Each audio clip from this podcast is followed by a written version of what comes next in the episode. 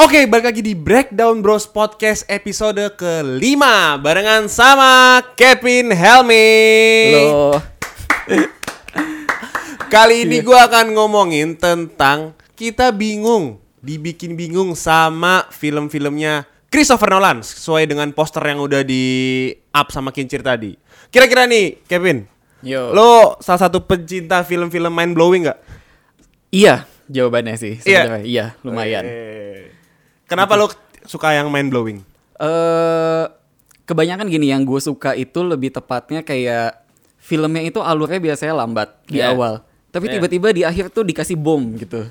Kayak Oh, iya. dikasih ledakan gitu. Ibaratnya ya mind blowingnya di situ sih.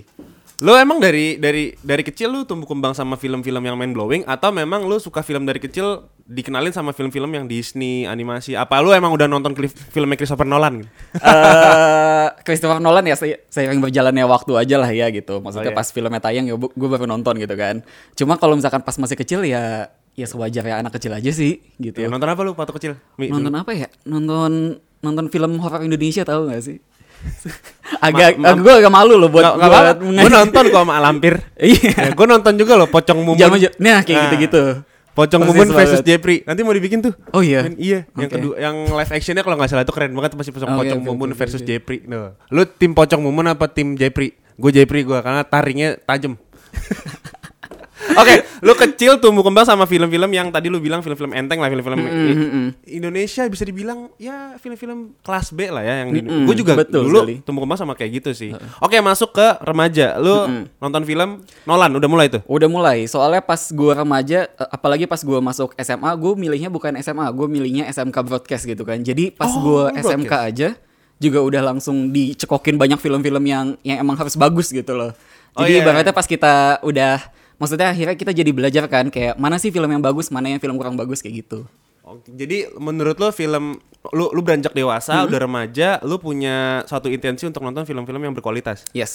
Seperti Seperti banyak sih sebenarnya. Banyak ya? Heeh. Intinya sih kalau misalkan kita cari di Google gitu ya yang ratingnya di atas 90% ke atas gitu ah, itu pasti langsung Shawshank. Redemption gitu kali Iya, ya. langsung nonton. Zaman-zaman itu ya. Iya, iya, benar benar. Wah, gila. Gue juga demen banget sih. Ya, gue juga SMA nonton film ya sebenarnya baru kenal tuh film-film yang oh Iya sebenarnya kan? film yang dulu gue tonton tuh jelek ya. Iya makanya kan Iya. kayak baru menyadari gitu iya, loh. gue baru menjadi dulu gue nonton film kok aduh hancur banget itu ampas banget film yang gue tonton gitu sinetron-sinetronnya gitu. Oke. Setelah lu remaja lu akhirnya lu memutuskan untuk jadi konten creator TikTok. Yes. Itu gimana ceritanya tuh? Lebih tepatnya gue jadi content creator buat eh, film itu, review film. Ah. Biasa awalnya di YouTube dulu. Oh, gitu. Berawal dari YouTube Lu gitu. dari YouTube, Pin. Oke. Dari tahun 2019-an. Oke. Itu aktif banget buat review film-film terutama yang lagi tayang di bioskop. Entah itu film luar atau film Indonesia. Oke, Kayak gitu. oke, Semuanya gue tonton bahkan film Indonesia horror yang yang ya you know lah, yang gitu. Ah, ah, esek esek esek esek. ya itu gue tonton dan gue review juga Oh gitu, menarik dong. Iya. Itu itu viewsnya juga lumayan banyak loh. Oh iya? iya iya. Ya pasti sih orang Indonesia kan pasti demennya kayak gitu. Iya makanya. Dari 2019. Iya. Lu nge-YouTube 2019 lu nge-review sampai lu eh, pindah ke YouTube atau lu eh pindah ke TikTok Iya, atau lu akhirnya pindah ke TikTok gitu. Kenapa lu pindah ke TikTok? Eh, karena di TikTok ya penontonnya banyak sih. Penonton, maksudnya gue mikirnya gitu. Yang suka film, maksudnya film eh, film-film lama eh, bisa viral lagi di TikTok. Makanya gue mikir, oh pasti ini kayak kesempatan juga gitu kan. Oke, oke, oke, oke. Berarti lu 2019 dari nge-YouTube terus lu ke TikTok, lu kan merasakan transisi tuh. Ah, bedanya apa sih? Lu nge-review di YouTube, review film di YouTube sama nge-review film di TikTok. Itu apa bedanya sih? Bedanya yang pasti format videonya lah ya. Yang satu Pasti. landscape, satu portrait. Tapi yang paling beda banget adalah durasi. Karena di TikTok Oke. itu kan durasi maksimal 3 menit. Ya kita harus kayak merangkum semua film. Iya. Maksudnya dal- dalam satu film itu kayak kita harus rangkum gitu, harus bisa gitu kan. Sedangkan kalau YouTube ya mau be- 10 menit juga bisa. Gitu. Oh, jadi kalau durasi yang di 10 menit, lu pun juga ini ya juga udah kebiasa sama durasi panjang ya Iya. dari YouTube. Abis itu ke TikTok yang harus ya berapa sih dia? 3 menit? 3 menit Semenit? udah maksimal banget. 3 menit juga jarang banget yang nonton sampai full kan. Jadi maksimal juga sebenarnya idealnya tuh 1 menit 30 tik gitu. Tapi gue nonton sih, lu berseliweran Oh, di oke, For oke, Your oke, Page. Oke oke. Iya, lu, lu berseliweran sih Lewat di ya? For- lewat lewat lewat lewat lewat lewat For Your Page gua kok. Gue nonton kok yang gue nonton yang konten lu yang Dead on the Nile kalau nggak salah. Oh, Oke oke. nah oke, itu oke. gue nonton tuh. Itu menarik tuh. Nah, kita berarti kita langsung back to the topic ya. Bahas tentang tadi udah dibilang sama Kevin bahwa dia uh, jadi reviewer TikTok itu hal yang sulit ketika lu merangkum durasi yang benar-benar harus padat gitu mereview Iya, sebuah betul film. sekali. Nah, gimana caranya lo nge-review film seperti film-filmnya Christopher Nolan yang bener-bener lu mind blowing banget. Lu tahu Chris- filmnya Christopher Tahu Nolan lah, kan gila lah. kan? Film-filmnya itu gila banget. Eh, itu film- kayaknya mungkin kalau dibikin di TikTok bisa jadi ada lima part gitu Nah. buat penjelasannya. itu sampai sekarang pun gue masih nggak ngerti film Tenet itu ceritanya apa. gue nonton Tenet aja dua kali dua kali baru akhirnya paham. Oh ya, Iya. itu itu paham yang gimana bener-bener sih paham maksudnya gitu. permasalahan Tenet itu sebenarnya gimana sih? Sebenarnya itu itu simpelnya time travel aja nggak sih? Oke, jadi kayak Project Almanac dong ya. Jadi Persis, lu lu ya, lu ya. lu memainkan waktu gitu. Mm. Tapi time travelnya itu dia intinya harus tinggal di waktu itu untuk mundur gitu aja sih. Jadi nggak yang kayak buka pintu kita langsung pindah waktu gitu. Nggak nggak kayak gitu. Oke, oke, Ada prosesnya gitu. Eh, pendapat tuh tentang film yang banyak plot twistnya apa, Pen? Untuk film banyak plot twist ya. Tergantung kalau plot twistnya kebanyakan banget dan jadi lebay, gue jadi nggak suka. Oke. Jadinya kayak kue lapis legit gitu.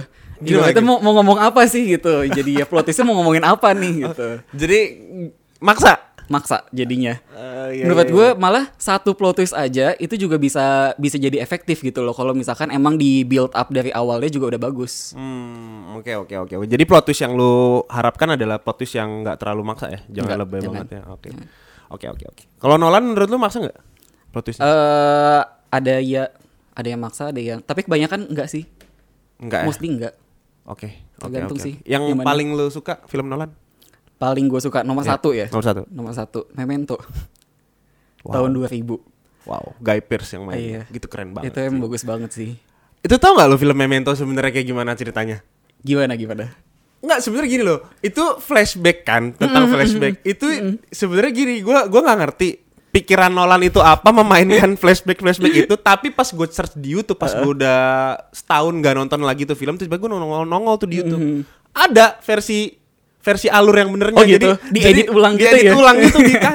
Iya, Ternyata simple banget. Iya emang simple. simple sederhana. Ya udah dia, dia sebenarnya udah tahu siapa pembunuhnya gitu. Iya. Dari awal udah tahu dan dia tahu bahwa dia inget sebenarnya bakal lupa tapi dia berusaha untuk inget gitu. Dia udah tahu. iya, Makanya. Wah gila ini gue bilang ini pembodohan dari Nolan apa emang dia jenius aja nih gitu. Iya, iya, iya, iya. Oke Memento yang kedua Yang kedua Inception sih.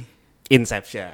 Itu juga gokil tuh Iya. filmnya tuh. Itu Dua mesti dua. nonton berkali-kali kalau Iya. supaya bisa paham Iya, banget iya, iya. bangetan. Apa yang lu suka dari Inception menurut lu? Eh, idenya sih, ide awalnya ya tentang mimpi dalam mimpi dan bagaimana ketika mimpi itu dirasuki jadi sebuah ide, ide di pemikiran di dunia nyatanya gitu. Jadi Oh. itu sih konsepnya.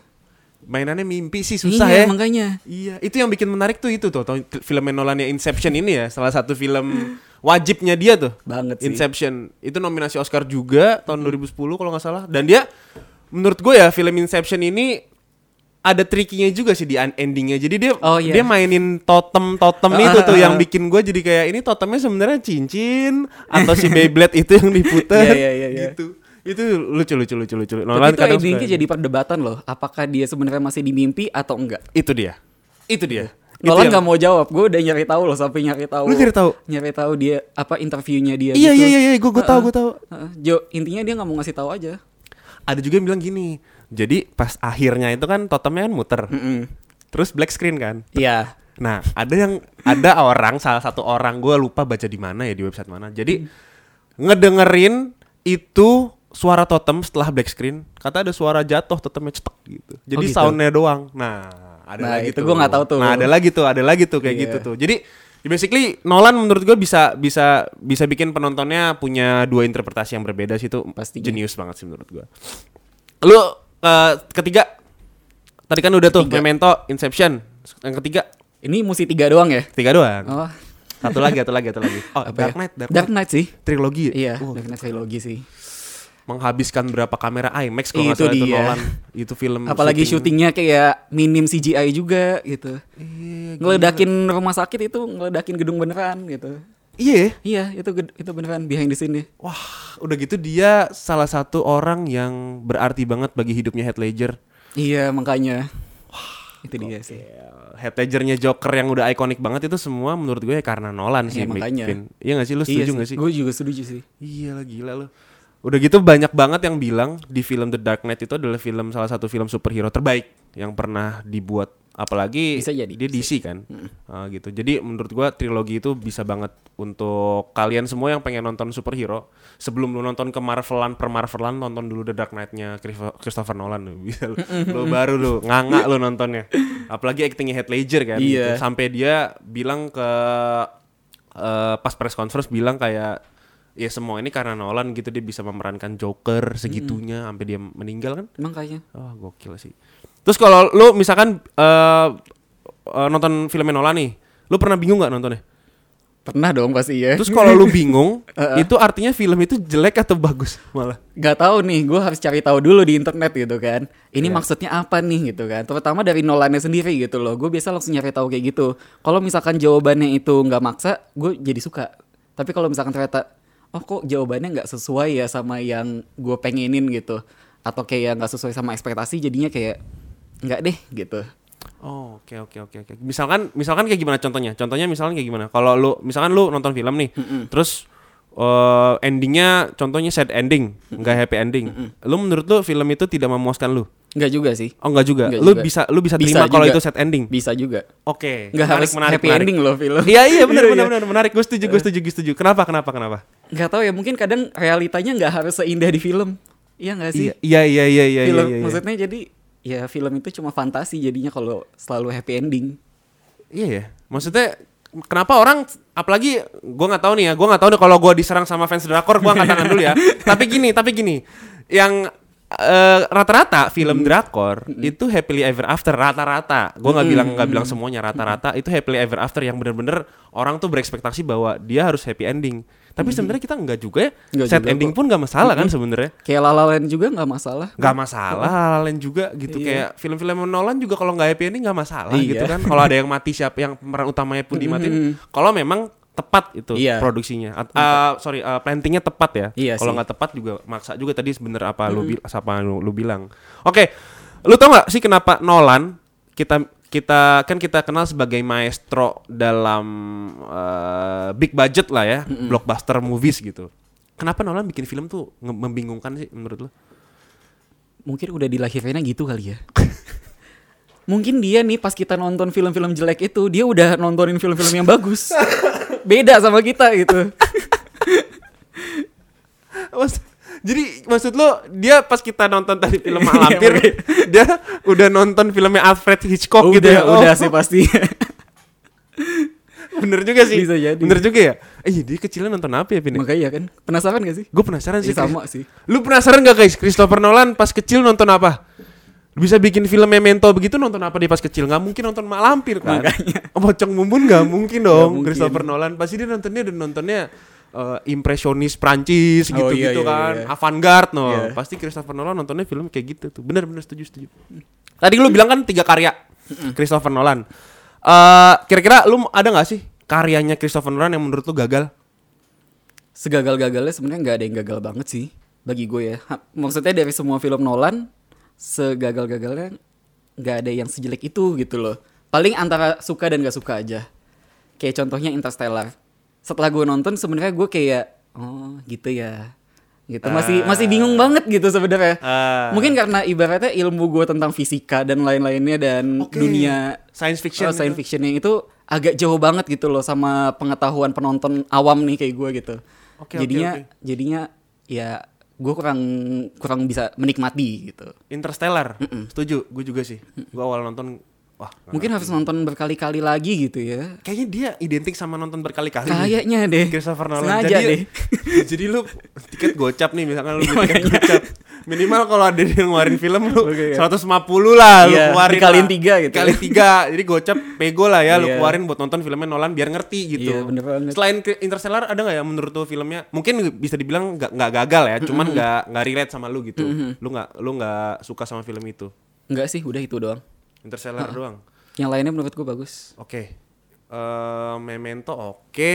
Tadi The Prestige gue juga suka malah. The Prestige juga. Itu endingnya plot twist sih. Iya. Gue inget banget, gue masih inget banget Gue juga inget banget. Kristen Bell. Iya, Ah, sama Hugh Jackman. Sama Hugh Jackman. Jadi jadi sulap, ya kan? Akhirannya dia Gitu deh. tapi kayak sih pasti udah nonton sih harusnya Iya, ada iya, skincare udah pada nonton sih. Oke.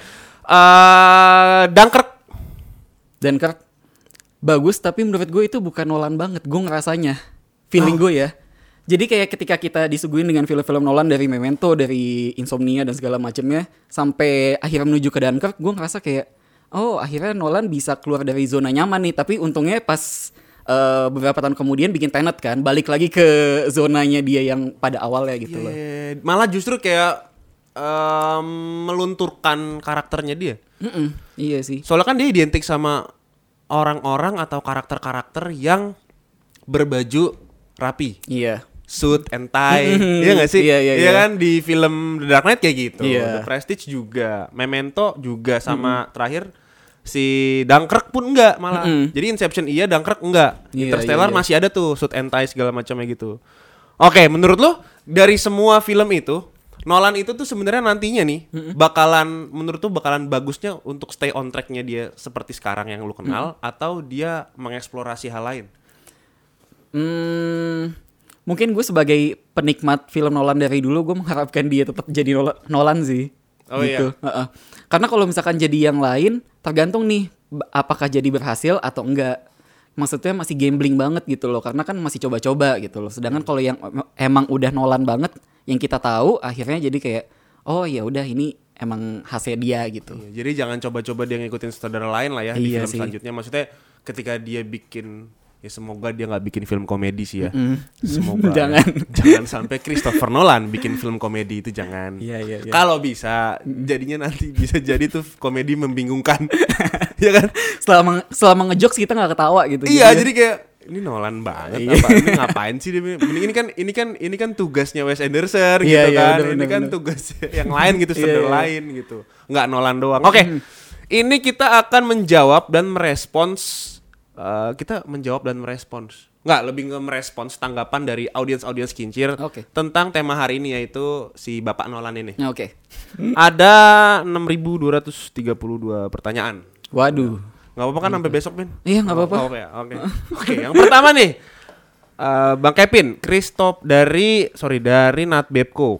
At Natbebko. Oke. Christopher Nolan harusnya ngelanjutin The Dark Knight Trilogy jadi DC EU. Oh, DC Extended Universe. Menurut lu, Kevin, gimana nih dari Natbebko nih? Tapi Tanggapan lu? masalahnya kan udah selesai juga ya.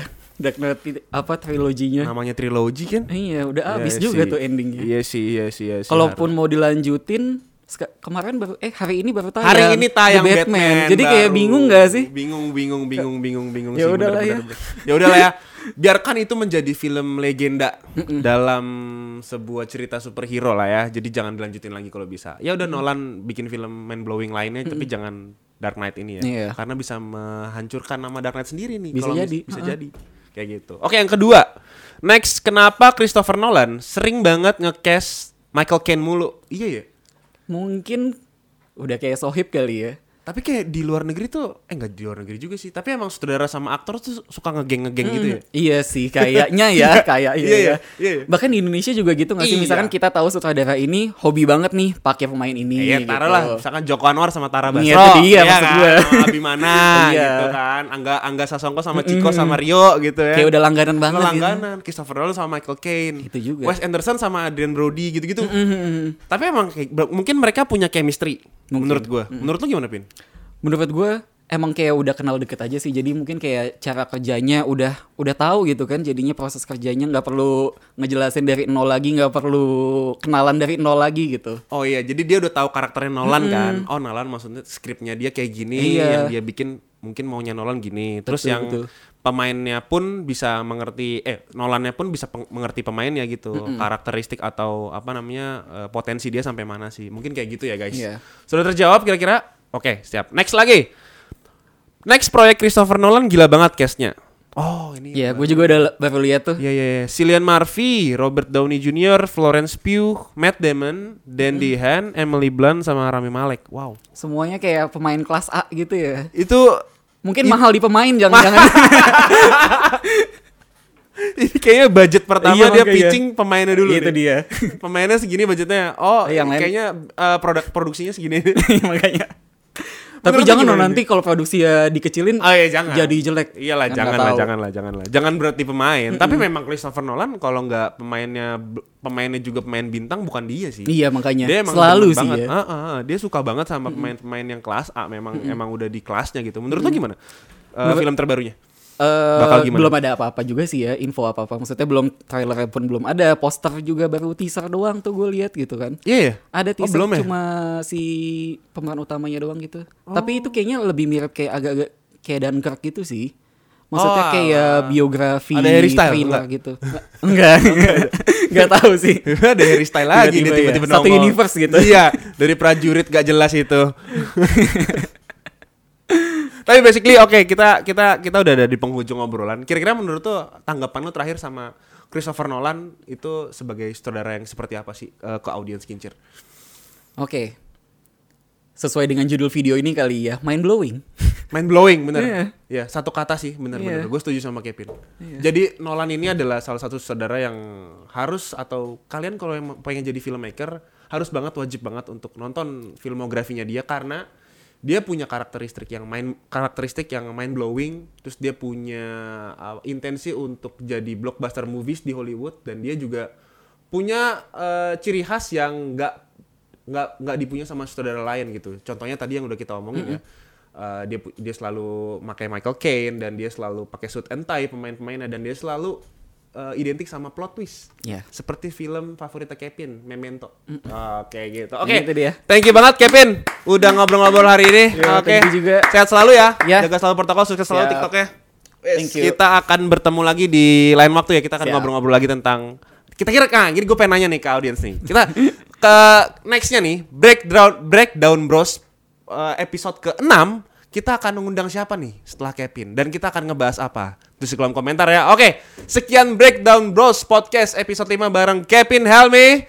Kita akan bertemu di podcast berikutnya. See you guys. Jaga selalu protokol kesehatan dan sukses selalu. Have a nice day guys. Bye bye.